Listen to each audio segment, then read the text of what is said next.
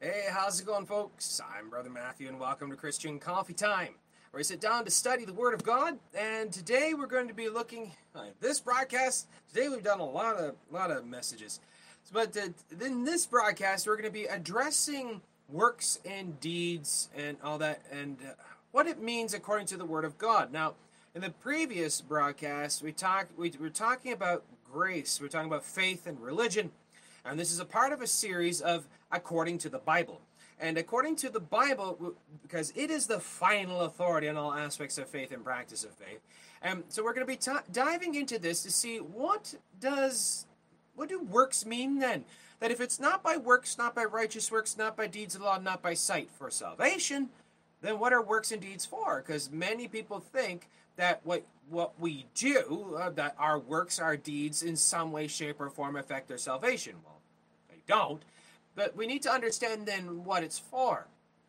And for this, uh, again, as yes, uh, I saw uh, uh, uh, someone commented there just as I was ending the, the last broadcast. I, I caught your comment and I decided to do a broadcast on that to address that exact question on deeds and works because it goes hand in hand with the previous broadcast on, on faith and religion. So let's actually take a look at this. Now, 1 Peter chapter 3 verse 15 is the answer for this. This actually helps us understand this. Now, again, as I mentioned, the holy grail of the works based salvationists is James chapter 2. Faith that works is dead, because they say, see, your faith is dead unless you do good works. Well, no, that's a failure to understand what, what he's saying. Because if you read the whole context of James chapter 2, he's talking to Christians already saved, and he's talking about charity and Christian behavior for the purpose of promotion of the faith, proliferation of the faith, not maintenance of salvation. Because to say that James is saying that your faith is dependent on your works is calling Paul a liar.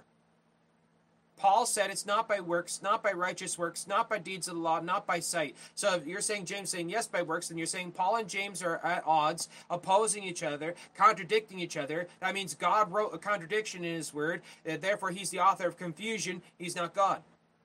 You see what that does? So obviously, since Paul so clearly says it's not by works, it therefore cannot be by works by any stretch of the imagination.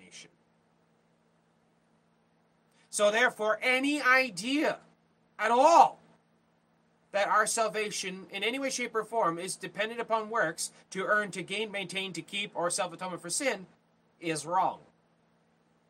Because it would be calling Paul a liar. And if that's the case, God's not God. The Word of God is not inspired and it's open to interpretation. It's just another dead world religion.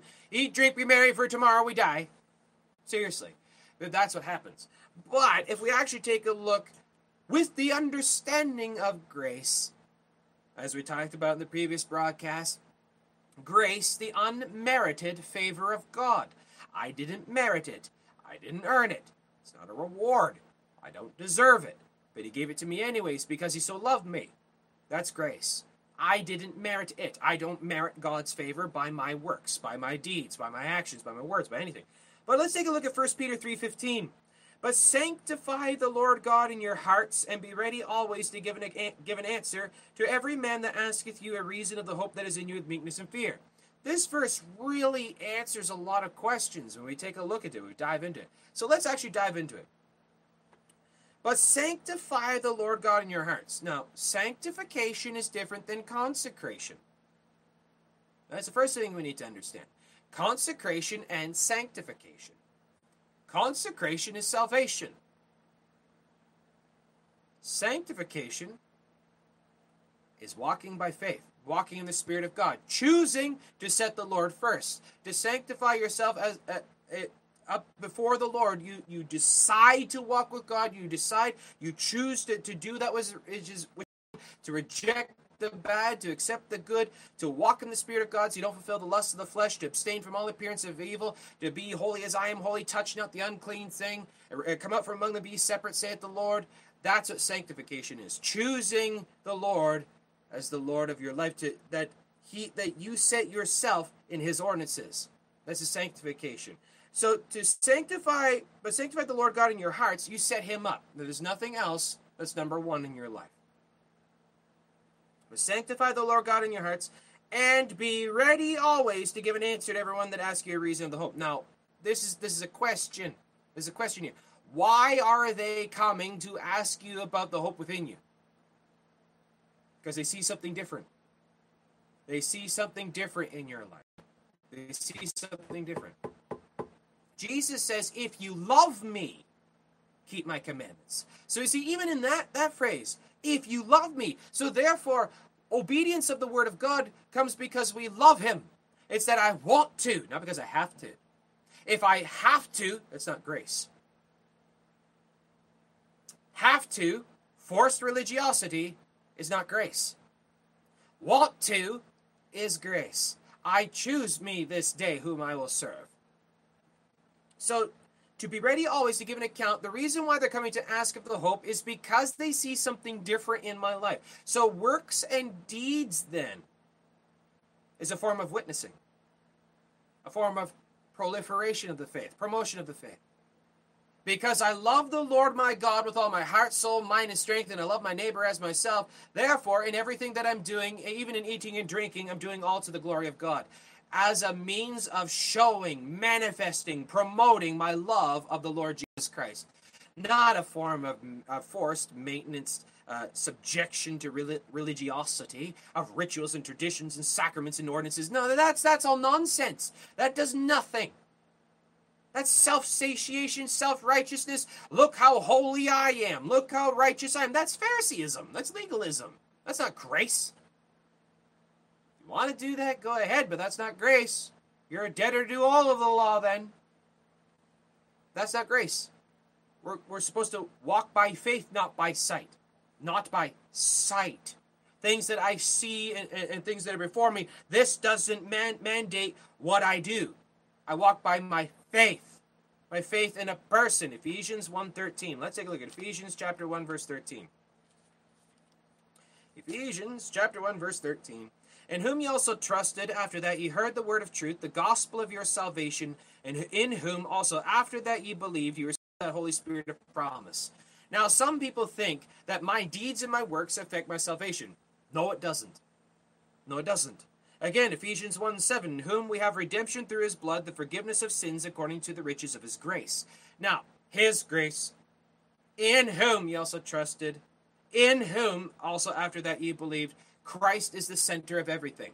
He's the center of the redemption, the forgiveness of sins, the trusting and the believing and the gospel and the seeing the Spirit of God. He is the center, the focus of everything. Not me, not my deeds, not my works. Because saying that my works affect salvation is literally moving Christ to the side and putting myself there.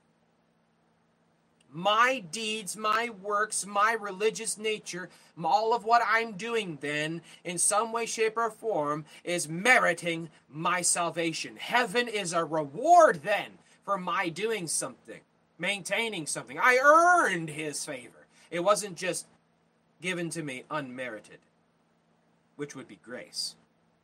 So it's not by grace. So you see, works and deeds show the heart. It doesn't save it. Saying that works and deeds in any way, shape, or form save the heart, save the soul, is literally another religion, another faith, another gospel. Galatians 1 8 to 9. But though we or an angel from heaven preach any other gospel unto you other than that which ye have received, let him be accursed let him be accursed. As I said before, so say I now again, if any man any other gospel unto you other than that which you have received, let him be accursed. Says it twice in a row. If any man love not our Lord Jesus Christ, let him be anathema maranatha. That means an official consigning to damnation. Our Lord Jesus saves by grace. He taught grace. He taught faith in grace. He didn't teach religious ordinances and sacraments and traditions and rituals. He taught grace. That which comes out of the heart defiles the man, not which that goes in. so it's not the outward that defiles, what defiles is of the heart. So it's all of the heart, heart attitude. The reason why I don't want to do certain things because I don't want to because it's wrong, because it's against the Lord and against His word, and I love the Lord more than myself and my flesh and the world. I don't want to do it. And what I want to do, I do so because I love Him. I want to do it because it's honorable unto him. So if I love the Lord Jesus Christ, all my heart, soul, mind, and strength, I'm naturally, instinctually going to do those things honorable unto the Lord. And I'm naturally, instinctually going to not want to do those things dishonorable. You see how that works? You see how that works? So we can't turn any aspect of the faith into works, or it's not grace. The moment it ceases to be grace, it's not of God. Baptism then cannot be a righteous work. The people say your baptism forgives sins. No, it doesn't. Nowhere in the Word of God does it say that. It doesn't even hint at it. Because uh, to, to make that work, you literally have to cherry pick the Word of God, take a single verse or passage out and build a doctrine on it without correlating with the rest of the Word of God. It doesn't work. Because if I have to do something for redemption, it's not through the riches of His grace. It's through my action, my work. I did it. So it doesn't work. If my deeds of maintaining fruit and good nature and doing this and doing this in some way saves me, it's no longer grace, not of God. If I have to atone for my own sins, it's not by the riches of His grace I've been redeemed through His blood for, for the forgiveness of sins. It's by my meriting favor with God and atoning for my own sins and purifying myself and, and, and gaining favor with God so I can earn heaven as a reward, not grace. You see how that works? So, therefore, deeds and works is for a proliferation of the faith, promotion of the faith, promotion of the heart, showing others how much you love the Lord. The reason you preach, the reason you evangelize, the reason you work charity, the reason you promote Christ in, in everything that you do is because you love Him, not because you have to. If it's because you have to, where's the love? Where's the love of the heart? So you see what I mean? Works and deeds, then, are a manifestation of a loving heart because you want to because of what he did for you. That's what works and deeds are. The same thing is also want to touch on for a moment is where is it? Repentance. There it is. Is repentance. Now there's there's many other people that have turned repentance in and of itself into a mandatory requirement work. If I don't do this, this is going to happen.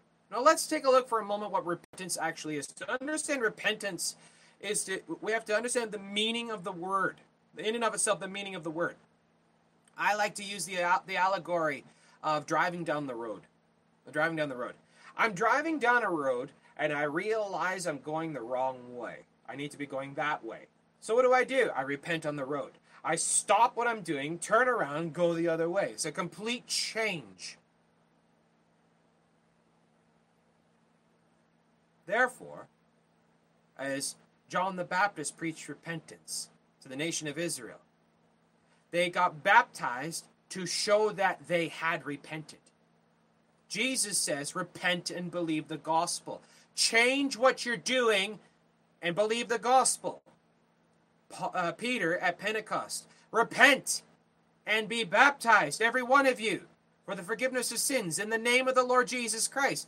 Repent Change your life in the name of the Lord Jesus Christ. Baptism shows that you have repented. Baptism doesn't save you from your sins. Mark 16 16 says, uh, says unbelief damns you, not unbaptism. 1 Peter 3.21 says baptism doesn't even remove the filth of the flesh, which is sin. It's not talking about dirt, it's talking about the filth of the flesh, which is in direct correlation to Corinthians, the deeds of the flesh, sin. It's in the name of the Lord Jesus Christ. So it gives a direction.